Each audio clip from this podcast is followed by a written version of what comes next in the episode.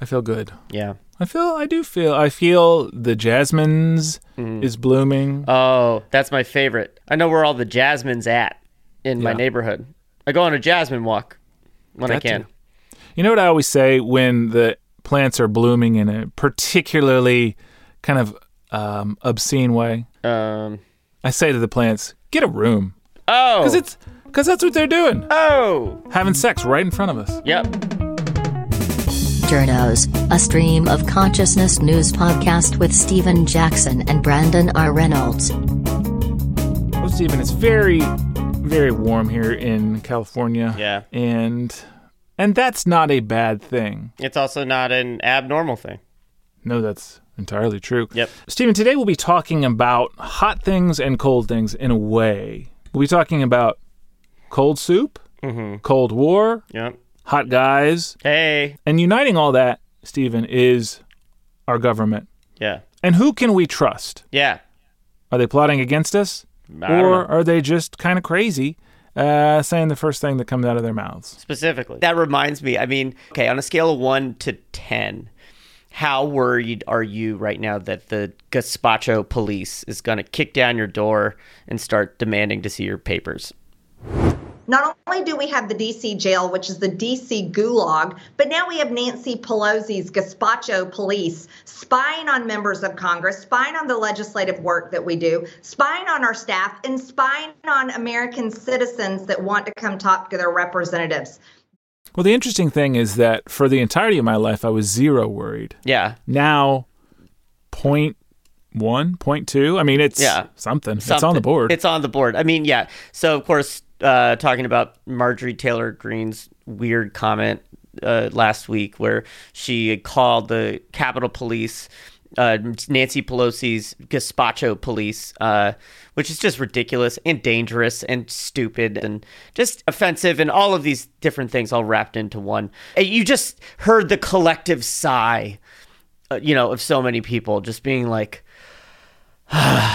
God, That's right. Yeah. Is That- it somebody who is unhinged, or is it someone who is making a calculating political play? Yeah. Or is it some other thing altogether where it's a little bit of this, a little bit of that, but everyone in a way benefits from drinking that soup because the left media gets to enjoy railing on her, Mm-hmm. and the people on the right get to once again say, "Ugh, the libs." Yep. they're always so precious about their words. Yeah. And either way, she got the airtime, right? So now, of course, the people she was accusing to be acting like the Gestapo were actually people who were hired to keep her safe in the Capitol building. And while, again, this is all ridiculous, it, it is true to a certain extent that the government has historically and is currently keeping tabs on certain individuals, right? Whether or not the those individuals are doing something wrong or not um, has come into question. But uh, there's certainly precedent for the government snooping in on your business. That's exactly right. Stephen, it may surprise you to learn, as I have learned, that the CIA is spying on us still. Oh, Yes, that's, still. that's, the, that's the appropriate reaction, I think. Um, nobody's surprised. They have been gathering data on us for quite some time. Yeah. And then Congress passed a law in 2015, said you can't do that anymore. But then last week, something interesting happened. Two senators, Ron Wyden of Oregon and Martin Heinrich of New Mexico, both of whom are on the Senate Intelligence Committee, they forced the CIA to declassify some documents. And it turned out that the CIA had been doing bulk data collection on Americans all of this time. We thought they had shut that down, but in fact, they continue to do it, Stephen. And so these two senators, Wyden and Heinrich, published a letter that they sent to the CIA demanding that they declassify this information. And they said in their press release, essentially, we don't agree with this. We don't want the CIA to be spying on people, and no one knows what they're up to. And now everyone's sort of in a tizzy because it feels like 2013 all over again when Edward Snowden said, hey, your government is spying on you, collecting all of this data via the telecoms like AT&T. And now it seems like we might be back here again. Yeah, and, and you know, and back then it was the NSA. Uh, it, I mean, it was a it was like a really big deal back then. It was a huge deal. Huge. Huge deal. Yeah. There was a documentary made about it And a feature. by Oliver Stone. Yeah. So it'll be interesting to see if like how we do collectively react to this news because essentially so the Snowden thing happened and then in 2015 there was some legislation passed that made us all feel like we were once again protected, right? That this bad thing happened and that government did come to the aid of the common person to once again protect their civil liberties. And what this report does is it says, hey, people are spying on you in much the same way that they were spying on you back then. You Yeah. were you're not safe, in fact. And also this the report that all of this is related to is called Deep Dive 2, which of course raises the question, where was Deep Dive 1? Where was Deep Is Dive? Deep Dive 1 like so secret that you didn't even hear about Deep Dive 1? They just Yeah. went right into the sequel. This is Deep Dive 2, Deeper Dive. They recast it. They're spending more money on it. Yeah. Bigger names, more explosions. Deep Dives 2. This time it's deeper. Yeah, this time it's personal information. One thing we do not know is what the information is that's being gathered because that was redacted from the report. There's something extremely CIA about all of the black lines that go through the documents. So much so that it feels like it's contagious because even the letter that those two senators who were trying to get this information uh, revealed, that letter has redactions in it. The things that they sent to the head of the CIA saying, hey, we want to know about blank, Yeah. you know. Um, so you get the impression that this is just telling us that we're looking at things, but we're not going to tell you what. So, like you said, it will be very interesting to see if this creates a ruckus in the national security establishment. There's one thing that politicians agree on. It's, yeah, we probably shouldn't be spied on by our intelligence agencies. Yeah, that seems fair. Yeah, there was tentative bipartisan support on that thing. So now it's out again. So we're going to see what happens. Is this going to be something that politicians rally behind, or are they Yeah. going to, or some of them going to hem and haw and say, well, but here's the thing: it's important because terrorists. Yeah, I think that brings up a good point because I think it's pretty clear where I stand in terms of like civil liberties and that the, the fact that I don't think people should be spying on us, right? We can't fall into the trap about saying like everything should be declassified, everything should be open, right? There shouldn't be any kind of secret sort of government spying going on ever because unless the notion of threats to America is entirely false, which it isn't, it follows that a government agency should be able to conduct some clandestine stuff that should be able to happen, right? I don't know.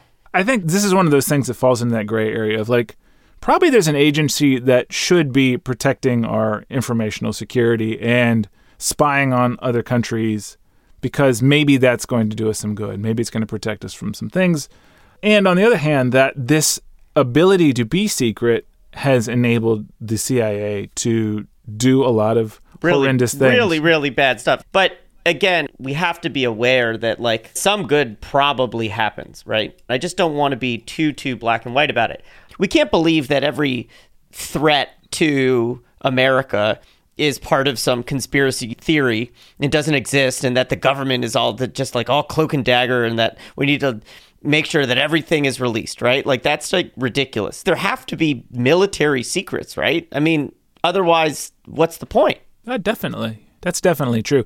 There's a balance that we have to figure out, which is between accountability and transparency on one side and, you know, secrecy and security on the other. And this is what tons of people in the intelligence communities and lots of wonks and commentators and stuff, they all talk about this. Like, how do we balance these two things? Um, and one thing we do know is that we all agree pretty much as Americans that we don't want to be spied on by the government. So at least we're all on the same page on that. This is early days on this report, so it's unclear what kind of things are going to emerge, how much outrage there's going to be, what the kind of repercussions are.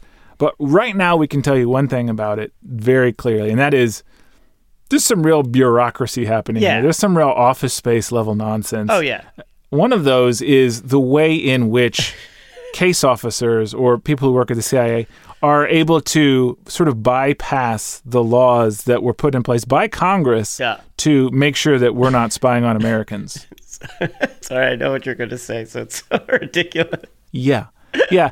Um, so you imagine a computer browser, right? Yeah, okay. And you're clicking along, and a pop up comes up that says, don't click through here if you're under 21. Like if you go to, oh, I don't know, the website for Chivas Regal. Oh, okay. Yeah, That now yeah, that that's an yeah. upper crust beverage. Go on. Right. So if you are, you know, a 13 year old who really wants to hear all the cool stuff about Chivas Regal, Mm-hmm. you just click the, yeah, I'm over 21, and off you go into a playground of booze knowledge, Yeah. right? For those who enjoy the finer things in life, there is only one Scotch whisky. The Chivas Regal of Scotches. Similarly, the CIA on their interface has, as you're searching through information, this is from a New York Times story, quote, when CIA officers use an American's identifier as a query term when searching this unspecified data they've collected, a box pops up to remind them that the search must have a foreign intelligence purpose. But the officials are not required to record what that purpose was. And the recommendations urge the agency to do so. Do you know what it reminds me of? What's that? Clippy. Oh, Remember that from Microsoft little- from Yeah. Mm-hmm. Microsoft Word, where it was just like the little thing that would pop up and say like, "Oh, did you mean to use a semicolon or something like that?" Are you sure you want to spy on your Are you sure you want to spy domestically on you know a school teacher? And like, you could just say, "Yep," and Yeah. you've moved on. Off you go. That didn't need like a supervisor's signature. Like there are more checks and balances at the self checkout machine at the grocery store when you're trying to buy a bottle of Chivas Regal for Mm-hmm. a supervisor to come over to uh, authorize a transaction than there are on like the whatever computer system the CIA is using to spy on Americans. Yeah. You know who stores a lot of the CIA's information, speaking of that? Tell me. It's a company called Amazon. Amazon Web Services. Oh, Really? They have a com- AWS got the CIA account?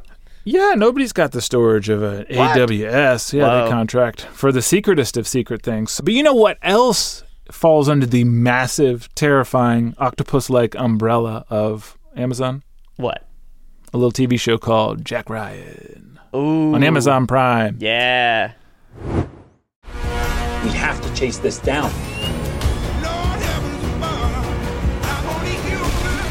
My son.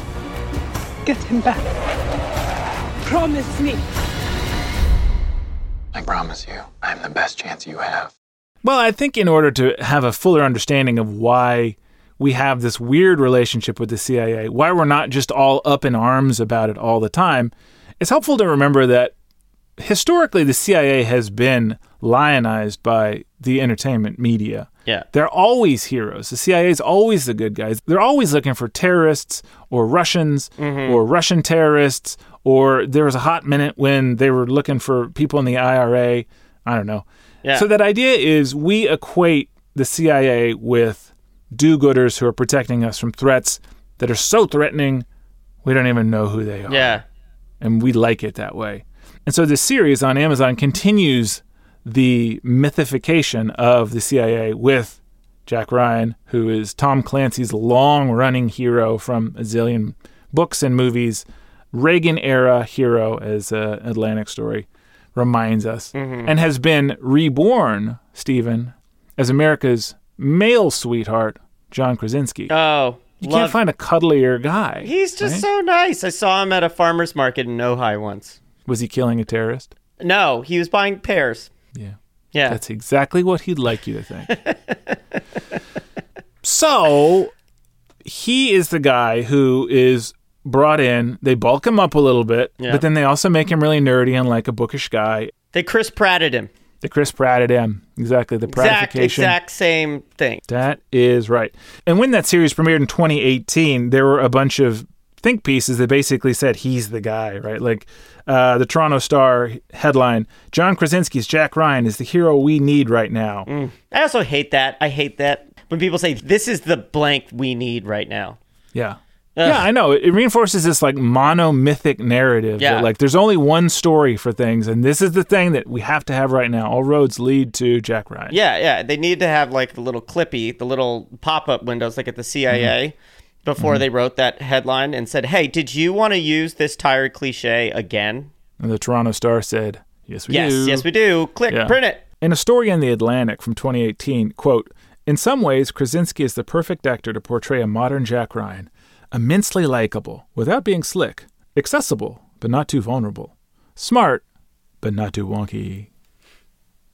Anyway, it's a real plug for Krasinski and for, The CIA. for the CIA. Yeah, it's Jim from The Office. Two seasons have been out so far, Stephen. Mm-hmm. Who's the bad guy in the first season? Uh, Ronald McDonald.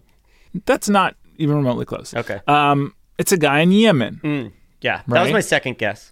Yeah. So it's a terrorist who's based out of Yemen. So the whole story is he's got to go to Yemen where terrorists live, which you say, huh, that's not untrue. There was a civil war there, and there are factions that we could define as terrorists. But also, we are supporting the Saudi government, who is now bombing the hell out of this country and has precipitated, since 2014, what's been called the worst humanitarian crisis in the world. Jesus. And so we continue to provide the Saudis with, for a long time, weapon systems, $650 million in air to air missiles, and light maintenance and tinkering on their vehicles so that they can continue to do these air attacks Yeah. on these people, killing civilians, killing all these people. It's awful. And also, just to kind of further reinforce this theme of why should we trust the government to always act in the best interest of like people in general, back in March 2019, Congress voted to end the U.S. support to the Saudi war effort, and Trump vetoed it. So then President Joe Biden came in like he was going to be the good guy, uh, promised to do all this stuff, and then now today, as of right now, nothing has stopped. Right? It's still happening. Right. We're not covering it that much in the media, except for weirdly when we do stories that are fictional, in which Yemen is the place where terrorists live, and we hmm. watch it as casual viewers who want some entertainment. But yeah. what's the message there that Yemen's a bad place? So, season two of hmm. Jack Ryan, Okay. Venezuela is the place where, according to a Reuters story, Caracas is at the center of a global conspiracy involving nuclear weapons. Now, this happened around the time that the U.S. was interfering with politics in Venezuela. And in the case of the second season, in fact, it's this South American country. Democracy is wobbling, and the CIA has to go in there and make things right. This narrative did not sit well with the Venezuelan Oh. culture minister, Ernesto Villegas. Huh. What did he have to say? He went to Twitter and said, crass war propaganda disguised as entertainment. Hmm. I mean, say what you will about the government there, but that's not far afield. Yeah, we were down there messing stuff up for years, right? Yes, yeah. The CIA has a long, proud tradition of interfering with democratically elected governments in South America, Venezuela among them. Now, I'm not saying that they haven't done a bunch of bad things and that they haven't mishandled their resources and that there's not corruption at the highest levels. Not saying that at all. But I am saying that when we talk about the United States interfering with countries and we don't comment on it in our programming, Yeah. and in fact, we say Venezuela is a bad place that needs Jack Ryan's adorable CIA to come in and make things right. Yeah. Well, that kind of leaves an impression with the viewer that, Certainly. again, is great advertisement for the CIA. It's kind of like, you know, John Krasinski's glow up to be Jack Ryan is like the CIA getting a glow up as an agency. Part of it you're sitting at a desk, and in part of it you're out there doing the action hero stuff. You're like, just, tell us why you decided to do this TV deal. Listen, it's been one of those things where, it, to me, I don't see it as TV. I Yeah. see, you know, content sort of going the same way, which is just good storytelling wins out. And so, whether it's a movie or a good uh, uh, show on streaming or, or television, I just wanted to be a part of something that I really love, and I've always loved this character. Well, what's cool about this is you you, you really did your homework. You went to the CIA. You saw Oh, yeah. the people who Yeah. you were going to be dealing with. Um, there's you right there in the middle of it. Yeah. So what did you learn from there when you were there? It was amazing. It was probably one of the reasons I was so excited to do the part. I'm Yeah. such a nerd for spy stuff, so I was so excited to go there. I, I have to admit, I thought it was going to be the most boring conversation Yeah. of all time because I thought every question I had, they'd say, We're not allowed to talk about that. and instead, they were the most giving, generous, unbelievable people, not only about their work uh, in and out of the field, but also at home and how they are with their families and what it's like to be in the CIA and have kids and things like that, which was really moving. Speaking of family and kids. It's like there's this idea of the normalization of these bad things via making them cool. You take this existing thing that people feel a certain way about, right? And then you sort of meld the bad thing in with the cool thing. And then it's like, oh, this all seems fine and good. Uh, it, it reminds me of Facebook pairing up with Ray-Bans to mm-hmm. create those Ray-Ban stories, which are those like clandestine recording devices that are shaped like the single most iconic piece of eyewear that represents cool basically ever made the ray-ban wayfarer right? So all of this reminds me a bit of the process of syncretism with the church too. Do you remember do you know what this Oh. is No. so syncretism is like where a church would go into a indigenous or pagan culture and they want all those people to adopt the church, right?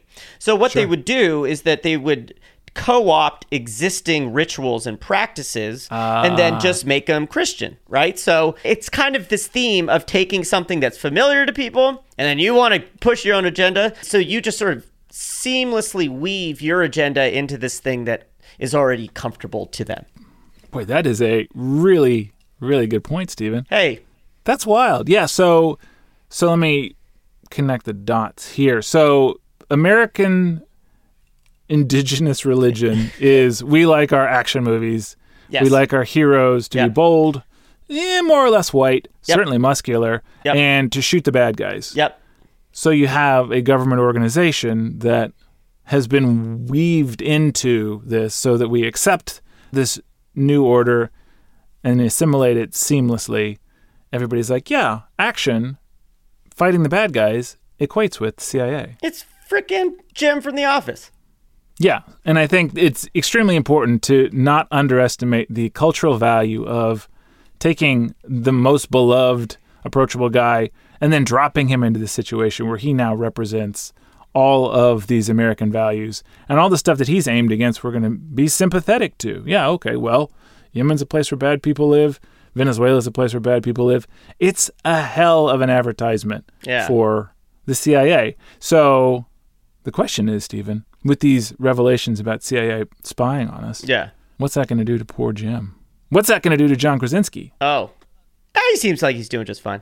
Yeah, I guess you're right. Yeah, we've already done the will they won't they bullshit with Jim. I, mm-hmm. I, I invested a lot of time into that like love affair with him and Pam and all of his misadventures and bad decisions. I'm so and so I'm done. I'm done. He's happy, but also let's pretend that the sequel to The Office is Jack Ryan. Yeah, Yeah, things took a terrible turn for him. yeah, The will they, won't they now is will the American public rise up in anger at being spied on by the CIA? yeah. Or won't they? Both thing. Yeah, Will we find out more in a future episode of Journos? we will. We will. We definitely will. Fantastic. All right, Stephen, uh, we'll see you next time. I will see you next time too. Journos is produced by Heather Eagle Ears Wilson.